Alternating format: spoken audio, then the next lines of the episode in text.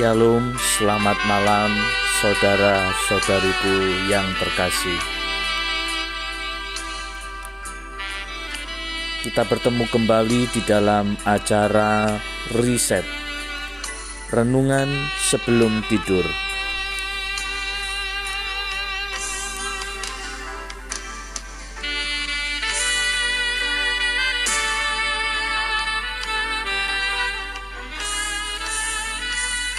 Seorang pria sedang memperhatikan kupu-kupu yang berusaha keluar dari kepompongnya melalui sebuah lubang kecil. Kupu-kupu itu nampak berusaha keras untuk keluar, namun tidak berhasil. Kemudian, si pria itu berusaha menolong dengan merobek kepompong itu sehingga si kupu-kupu dapat keluar dengan mudah. Sayangnya, si kupu-kupu memiliki tubuh yang tidak sempurna.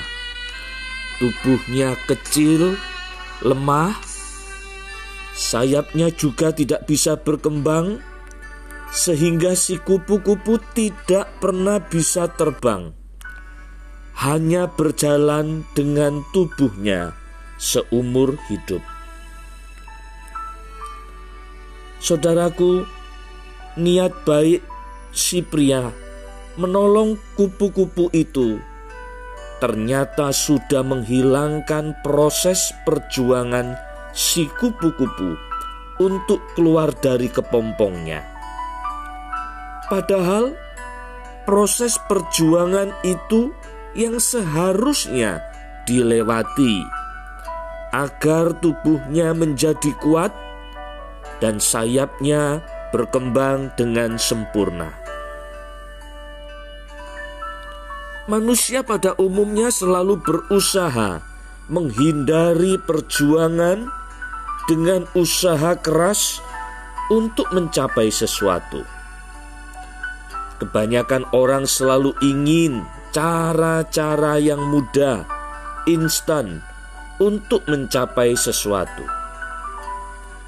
Itu sebabnya banyak orang tidak kuat menghadapi kenyataan hidup yang semakin sulit dan perjuangan berat di dalam kehidupan ini.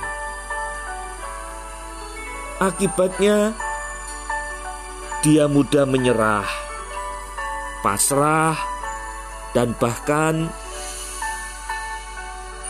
percaya kepada apa katanya nasib. Itulah ciri-ciri betapa lemah dan rendahnya mentalitas manusia biasa. Jadi, jika Anda hari ini menghadapi persoalan besar, masalah yang sulit, perjuangan hidup yang berat, tantangan kerja yang berat, ayo hadapi. Jangan takut, karena semua proses itu akan membuat kita menjadi semakin kuat. Jangan mudah menyerah dengan keadaan, termasuk keadaan yang sulit. Tetapi saudara boleh berserah kepada Tuhan dalam menghadapi kesulitan hidup. Karena dengan berserah kepada Tuhan, kita akan melihat dan mengalami campur tangan Tuhan di dalam kehidupan kita. Sehingga di dalam proses ujian yang sedang terjadi, kita bisa melewati semuanya itu. Roma pasal 5 ayat 3 sampai 5 dikatakan demikian, dan bukan hanya itu saja, kita malah bermegah juga dalam kesengsaraan kita, karena kita tahu bahwa kesengsaraan itu menimbulkan ketekunan, dan ketekunan menimbulkan tahan uji, dan tahan uji menimbulkan pengharapan. Dan pengharapan tidak mengecewakan, karena kasih Allah telah dicurahkan di dalam hati kita oleh Roh Kudus yang telah dikaruniakan kepada kita. Mari kita berdoa.